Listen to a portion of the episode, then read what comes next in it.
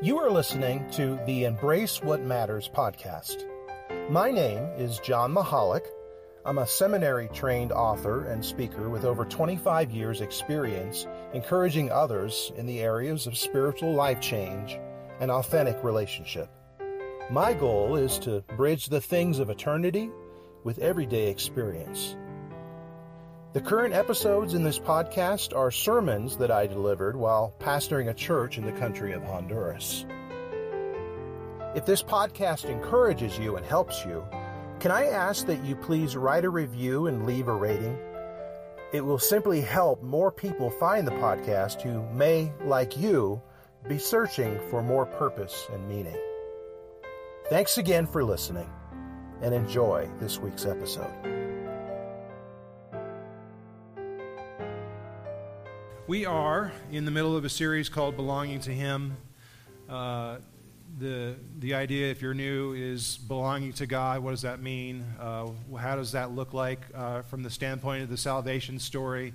Uh, familiar themes that you and I often have uh, heard about and learned about the gospel. How does belonging to God affect uh, my own life, my own transformation? How does it affect the way I belong or relate to other people? Uh, so we're in sort of a subsection of that series called Our Need for Loving Relationship. The premise of the series is that we have this deep need for personal relationship, and that should point us to our need to belong to God. So what does it look like to, to have a need for loving relationship, love? Um, this is the third week for that. Uh, the first week we talked about love. We talked about the fact that God doesn't just so love the world. He didn't just so love the world that he sent his son.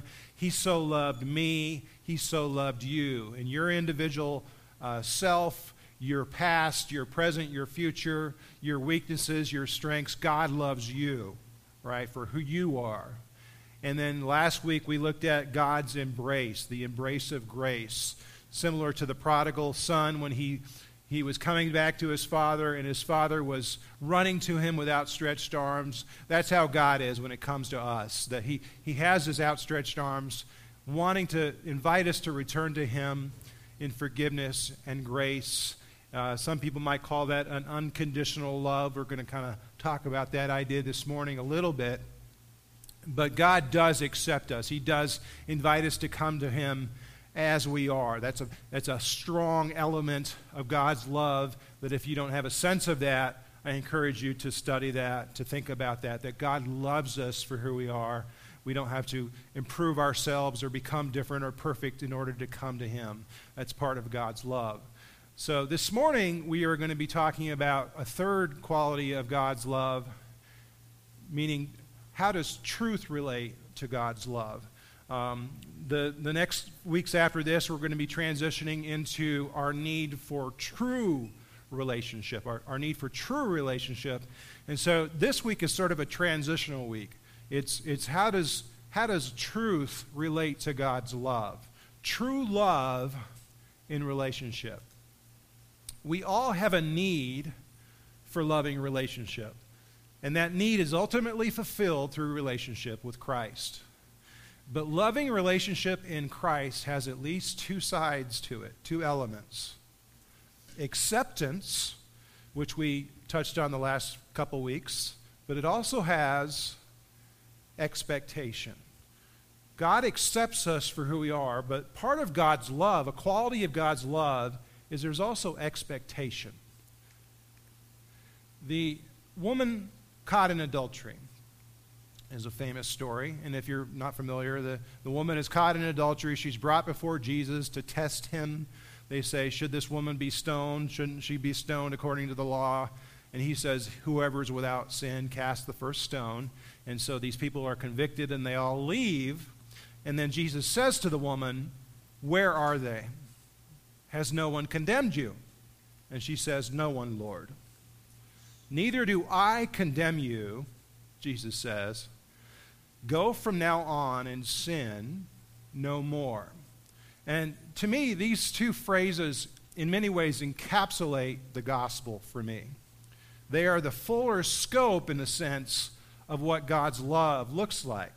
He says, I don't condemn you. She was caught in the act of a grievous sin according to the law, but he says, I don't condemn you, right? He accepted her for who she was, even in the midst of her sin, but he doesn't leave it that way. He also says, go and sin no more, right? So we see acceptance and we see expectation. Acceptance and expectation. Both were a loving act on Christ's part. We see ex- acceptance and expectation in different relationships, mentors, teachers, parents, coaches, right? These people invite us to join them in whatever capacity, whatever relationship, and they accept us for who we are, whatever the raw material is, right? When I'm joining a sports team or I'm, I'm starting a new class or or I'm being mentored by somebody. They accept us for who we are. They invite us. They embrace us, right, in whatever capacity. However, they're also helping us up. They're, they're taking us to a new place, right? We, this is very common in many of these relationships, and I know there's a number of mentors, teachers, parents, coaches in the room.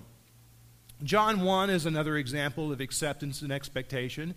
Jesus, when he first meets Simon Peter, he says, "You are Simon, son of John, but you shall be called Cephas," which means Peter. So this is not an accidental use of, of, of these names.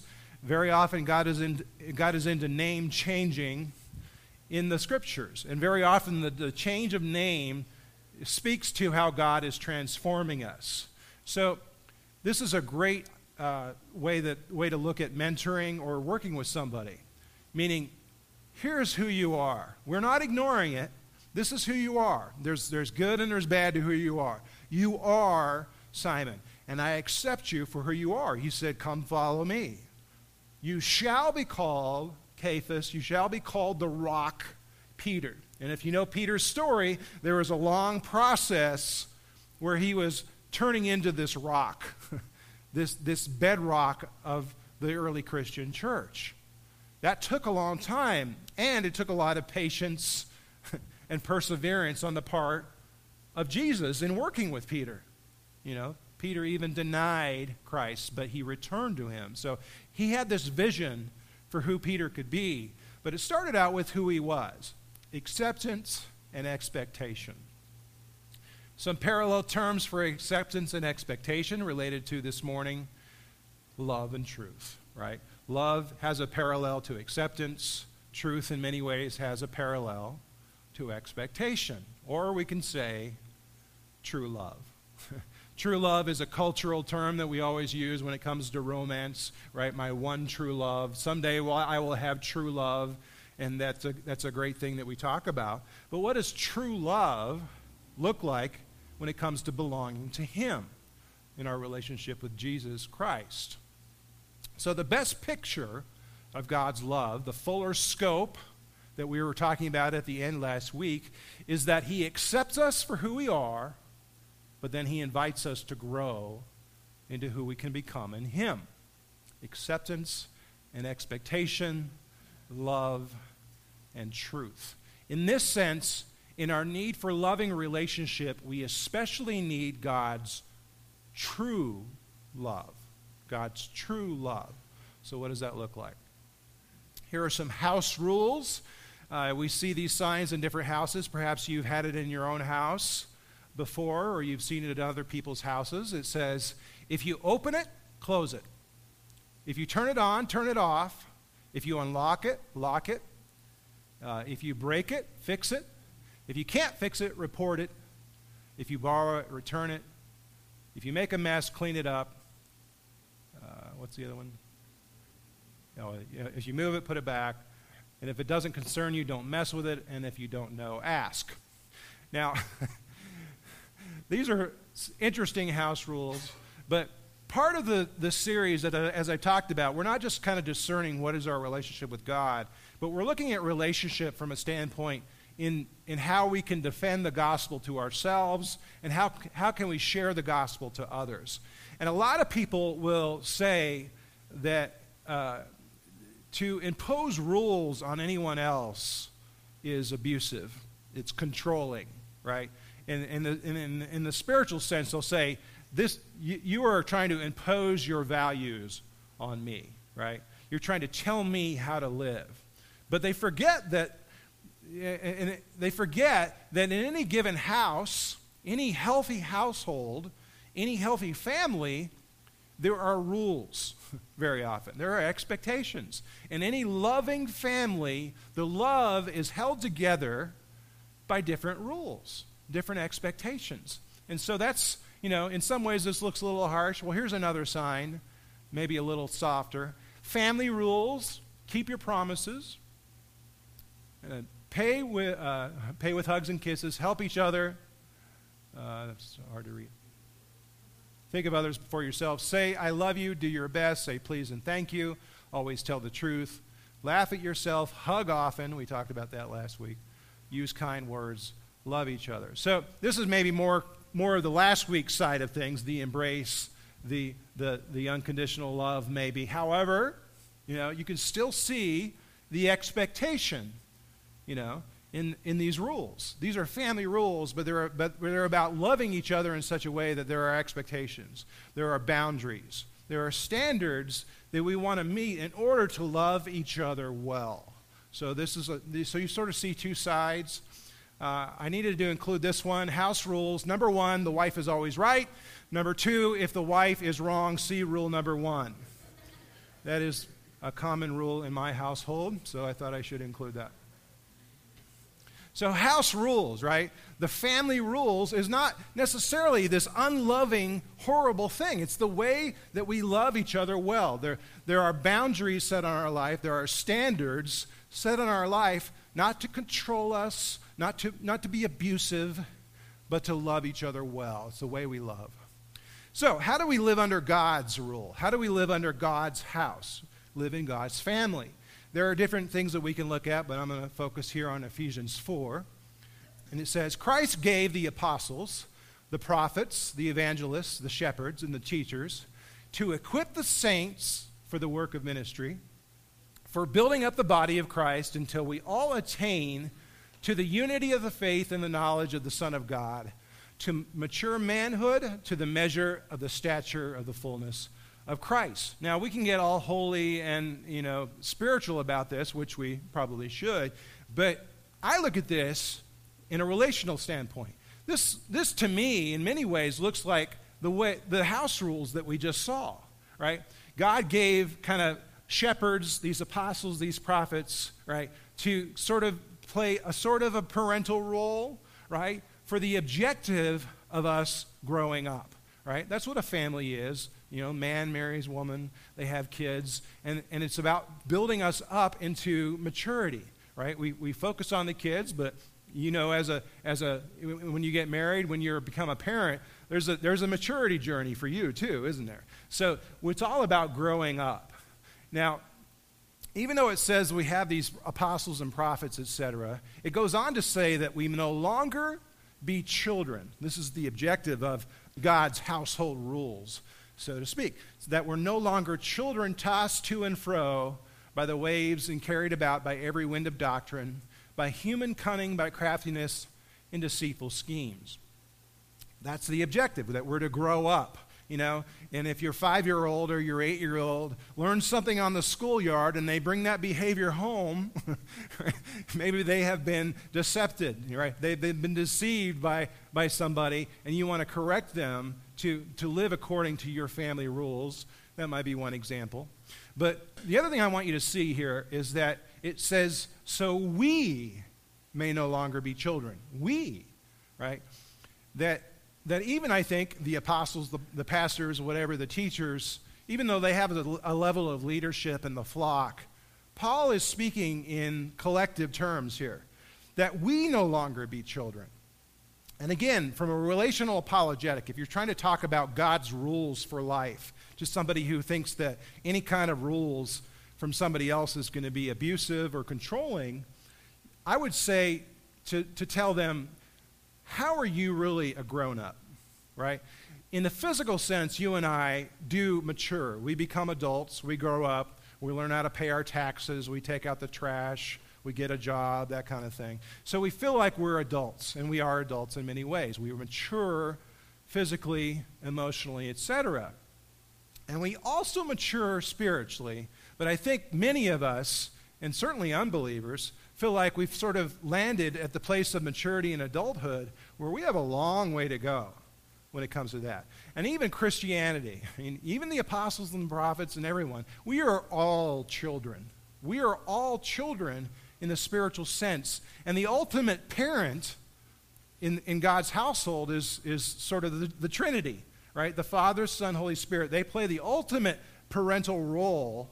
So none of us are, are can abstain from the, the danger of being swayed by false doctrine or swayed from, from the things that the, the five or the eight-year-old might be influenced on the schoolyard, right? We all are subject to that. So we, we have to focus in God's household in such a way that the way he loves us best is to treat us like children who are growing up into him. And I don't think that any there's any level of maturity that we get to where I, we should forget that we are always children when it comes to God as our parent. So it goes on. Speaking the truth in love. We are to grow up in every way into him, so you see sort of the family objective here, every way into him who is the head, into Christ, from whom the whole body, joined and held together by every joint which is equipped, when each part is working properly, makes the body grow so that it builds itself up in love. It's using the illustration of, of how the physical body works, but again, think about this like a family, right? Where every joint works together, where we're all growing up together. That's how the family works as well. We're all growing up together. Every person in the house over time, you know, p- parents have, have different ways of doing this, like with toddlers, they'll give them some level of responsibility. And the older the kid gets, they get more responsibility to contribute to the household, right? So everybody is working together. Why? What's the objective? To grow into Christ's image. We are to grow up like children. And so the way, the framework that we grow up in God's family is through true love. Speaking the truth in love, or living the truth in love. You have to have both. So there are separations. We're going to be dealing with truth in the coming weeks, right? The truth of God. But but they're they're meant to essentially work together. And the best way that we can describe God's love in the fuller sense is that it is true love. It's not just love in isolation. Ultimately, says Andrew Lincoln, at the heart of the proclamation of truth is love, and a life of love is the embodiment of the truth. The church reflects this relationship when its witness to the truth has love as its style and as its power. They have to go together. Truth and love have to coexist. This is the, at the corner of Truth and Love Avenue. Now, truth and love are supposed to go together, but spiritually and in some other ways, they often go at different crossroads. They head in different directions. Now, I would say that the, the coexistence that I'm talking about, right, the relationship between truth and love working together, is one of God's many mysteries, one of God's paradoxes. We have others that we've talked about recently, God's sovereignty versus our choice, God's grace versus our works. What do we do in the light of God's grace, right? So there are paradoxes and mysteries that God gives us in Scripture that we have to wrestle with. And there are different reasons, I think, for this. But I think one of them is that we do not sort of become our own God. We do not claim this knowledge of good and evil because we have a handle on everything when it comes to the things of God. And so mystery and paradox tends to put us in our place to say, God, I don't get this, or I don't know what to do right now. I need you. So, but the problem is, you know, how is Jesus fully God? How is he fully man at the same time? That's a mystery. But the problem with mystery and paradoxes is people don't want to handle it. They don't want to deal with that tension. So they will usually go to one extreme or the other. So we have two different roads here. There are lots of people in different uh, parts of our culture, in different organizations, families, and churches and denominations who will lean, in this case, to one side or to the other. They will be more of a truth church or more of a truth person. or I'm more of a love person. And it's it's one of the reasons is because we can't deal with how to, those two work together, okay? Another reason, I think, is, is I'm going to talk about the fact that these things can be abused. And so that's another reason that people will lean to one side or to the other. Here's a photo of table salt. And those of you who have studied some chemistry know that the chemical symbols, the elements that make up table salt are Na, sodium, Cl, chloride. Sodium chloride is table salt. And salt is a good thing, right? We, we see in Scripture we're called the salt of the earth. Uh, salt is a good seasoner. Uh, salt is a great preservative. It has a benefit to our lives. It's something that we can eat within reason, right? But, however, if you were to separate these two chemical elements, it's not so good. Na, sodium, in its purest form as an element, is flammable. It's corrosive. It is not something you want to be messing with, right? Cl, chloride, sounds like what? Chlorine, which is poisonous. Not something I want to be putting into my body. However, when these two are combined, they become something that is beneficial to us. When they're combined, they're beneficial. When they're separate, they can be poisonous. And the same thing applies to truth and love. Truth without love, love without truth. Truth without love can often lead to tyranny, to tyranny. A lot of the, the problems that are the accusations against Christianity over history is that we've been tyrannical. We've been abusive, controlling, right? The Crusades, the Spanish Inquisition, uh, some modern examples. People will say, if you are just focusing on hammering people with the truth, you can be abusive, such that sometimes in history, people have killed in the name of truth. And we can see that in other religions too. But here are some scriptural examples. Luke eleven, Jesus is basically hammering the Pharisees. He says, "Woe to you, Pharisees, for you tithe mint and rue and every herb and neglect justice and the love of God. These you ought to have done without neglecting the others." There were lots of things that Jesus accused the Pharisees of, but one of them was kind of being tyrannical leaders, judgmental, controlling leaders of the flock. And he's pointing out that a big reason for that is they are focusing on a, a practice that was commanded to tithe, right? So they were focusing on the truth. What can I do based on God's truth to live the life that God wants me to live? But what were they neglecting? They were neglecting things like mercy and love, and that sort of led to a tyrannical way of being spiritual. Another one, similar, Jesus says, "I desire mercy and not sacrifice, for I came to call the right, not the righteous, but sinners." So the word sacrifice isn't sort of a general term. I believe he's, he's talking about the practice of the law, the sacrifice, the religious duties of sacrificing animals and different things. Basically, he's saying, I desire love more than you focusing on the truth all the time, you focusing on the commandments, the fulfillment of the law. I need to you, you to step back a little bit and say, all right, we need to be more loving here. So again, he's speaking to a people that spiritually we're guilty of a type of tyranny. And when you and I just focus on doctrine alone, I, in isolation, right, sodium chloride, doctrine alone, truth alone, what can I do to be a better Christian alone, it becomes tyrannical. It becomes something that is poisonous and controlling. And First Corinthians thirteen, famous passage, "If I can fathom all mysteries and all knowledge or all truth, but I don't have love, I am nothing. I am nothing." So it doesn't so much speak about the tyranny, but it does say that if we have knowledge or we have truth and we don't have love, then it doesn't matter. It doesn't matter. Love without truth can often lead to sentimental disintegration and chaos. Love without truth can often lead to sentimental disintegration and chaos.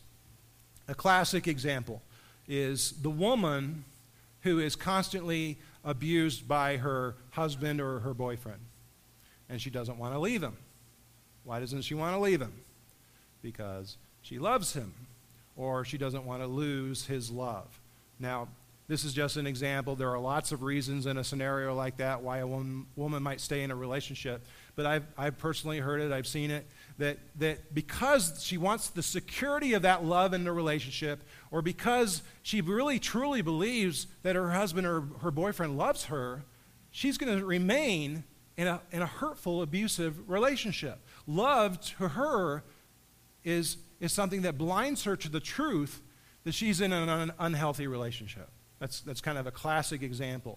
If we just focus on unconditional love without boundaries, without expectation, there can be all sorts of problems in our relationships. It can become poisonous. Second Thessalonians two, it says, "The coming of the lawless one is by the activity of Satan, with all wicked deception for those who are perishing." Why? "Because they refuse to love the truth and so be saved." They refuse to love the truth and so be saved. They were loving other things. We live in a culture, and many of us are guilty sometimes, of being in love with love.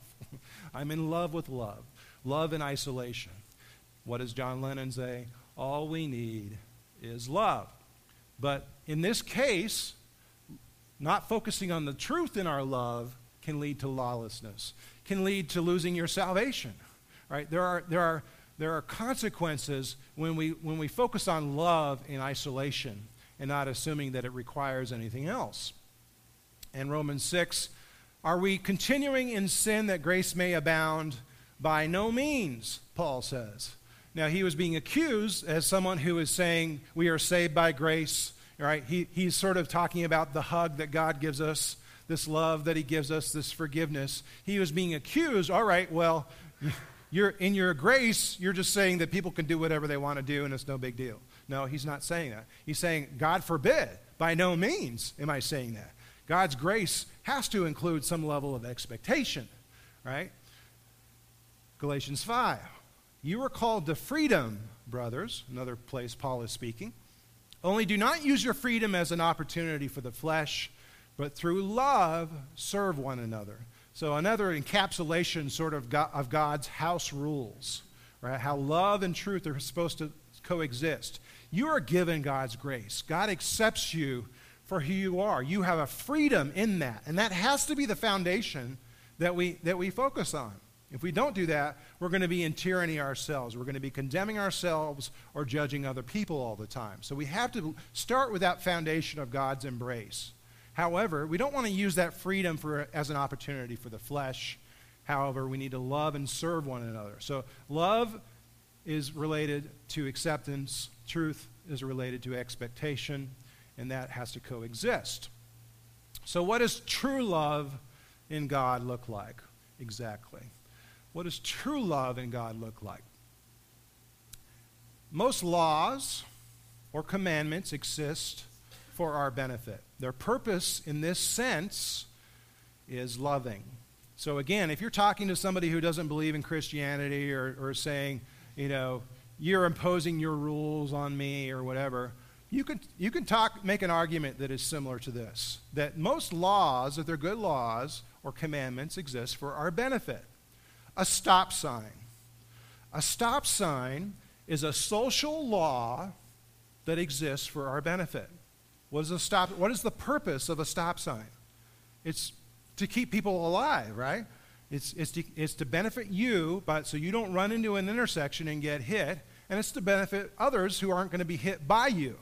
However, a stop sign is a very rigid law. I mean, we, we there's a there's a place down the road that you might know, uh, Via Olympica, where there nobody obeys the stop sign, but it's something that's a little different for me, but. You know, when I was learning in, in uh, you know, driver's education, you were to come to a complete stop, right? You were to look both ways, and then you could proceed safely. Why? Because some government wanted to impose their values on me? No, because the government knew that there was a collective good to imposing this absolute objective law on me for my benefit and for the benefit of others. So that exists all over the place. We can look at civil law. We can look at lots of different laws. They exist for our benefit. They are loving in a sense. Gravity. Gravity is a physical law that it would benefit us not to compromise if we're standing near the Grand Canyon or maybe at, a, at an open door on an airplane. Gravity is a law that you and I don't even think about, that we respect.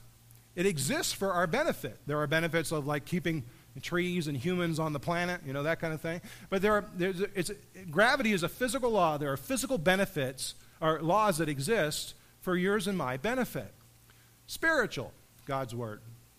God's Word is a spiritual law that we can also follow for our benefit. So if you're walking somebody through this argument, you could say, look, there are all sorts of objective laws outside of us that exist for our benefit. There are social laws, there are physical laws. Is it possible that there are also spiritual laws that aren't just there by somebody trying to say, this is how you should live your life, and, and, and I want to control you, but they exist outside of us from a creator that are there for our benefit? That's an argument that you can make. First Corinthians thirteen at the end says, now these three remain, faith, hope, and love, but the greatest of these is love. This is a truth. Love is superior. Love is the greatest. But, answering John Lennon's question, is all we need love? Is all we need love? Is love just superior? Is all, is that all we need? I think the answer is in part in Matthew twenty-two. They are asking Jesus a question. They say, teacher, which is the greatest commandment in the law? Jesus replies, love the Lord your God with all your heart and with all your soul and with all your mind. This is the first and greatest commandment. And the second is like it, love your neighbor as yourself. Now, if we just looked at that in isolation, we would say, ah, like First Corinthians thirteen, all we need is love. However, it follows up with this. All the law and the prophets hang on these two commandments.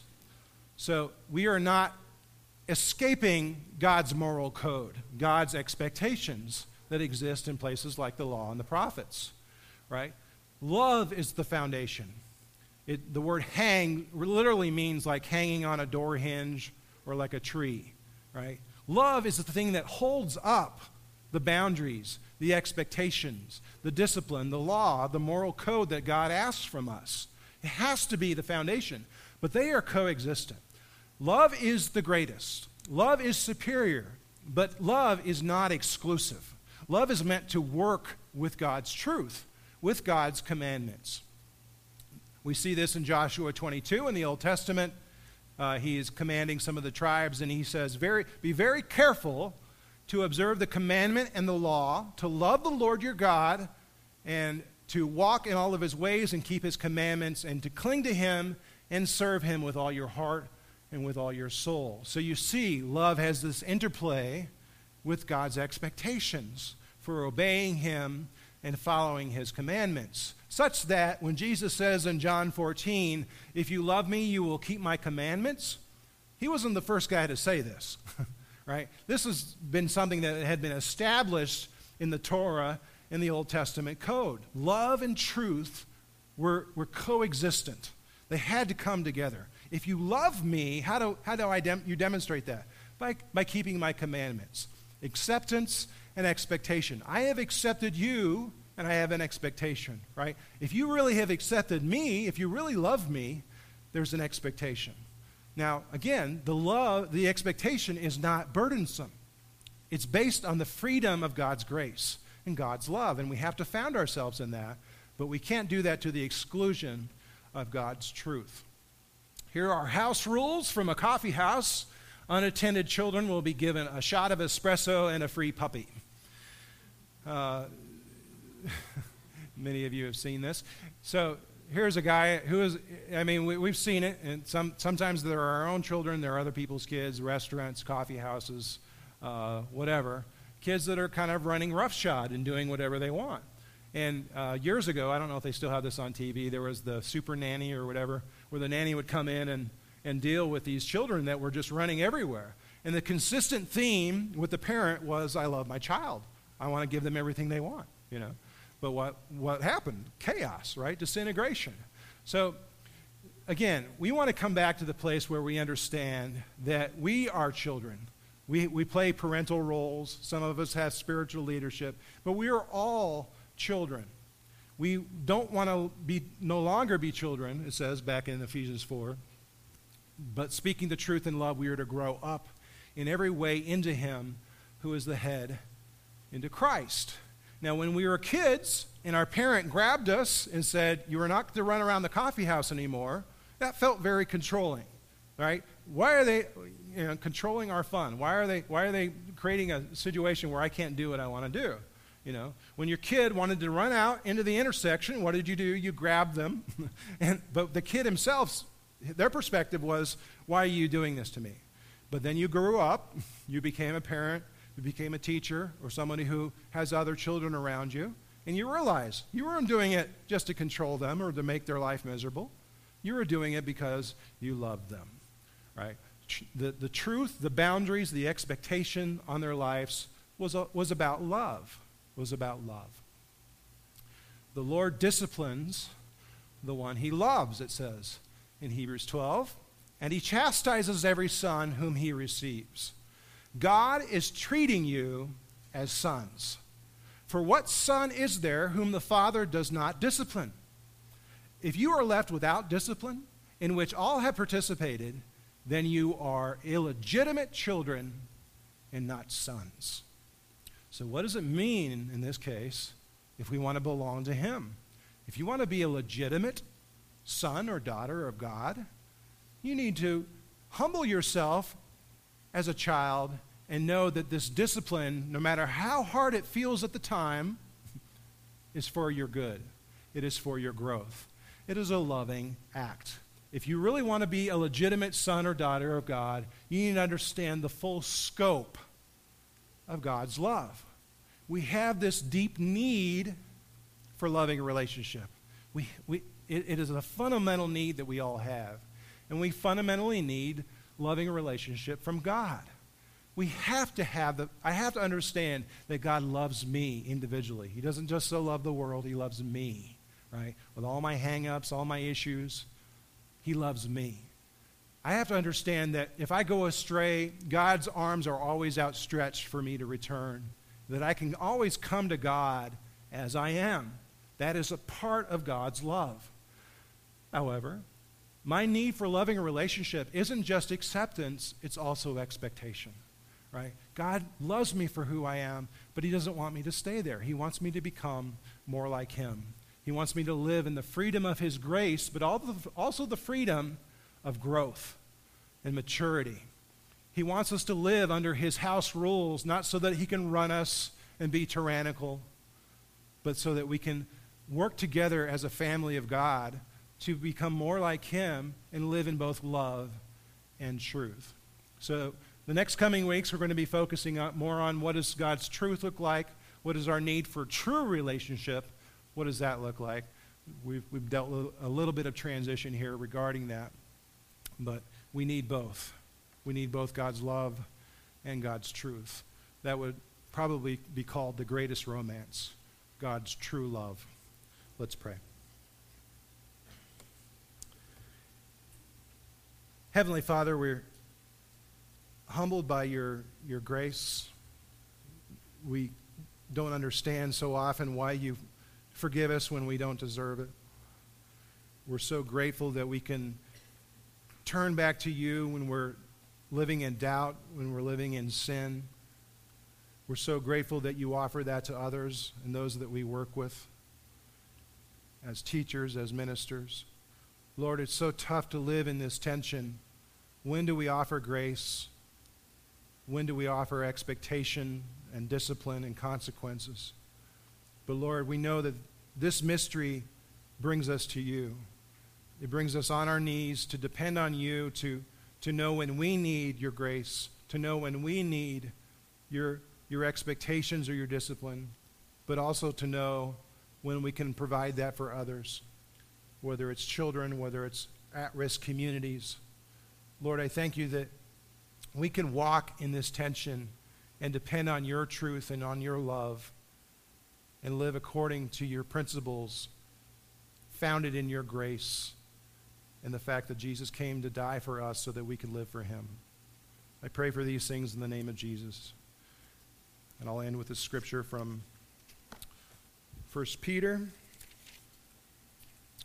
First Peter one, twenty-two, having purified your souls by your obedience to the truth for a sincere brotherly love, love one another earnestly from a pure heart.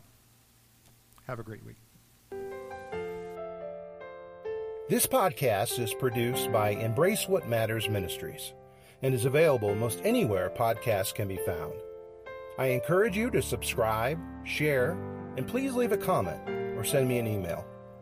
To learn more about this ministry, my devotional book, and other writings, please visit Embrace What Matters dot com.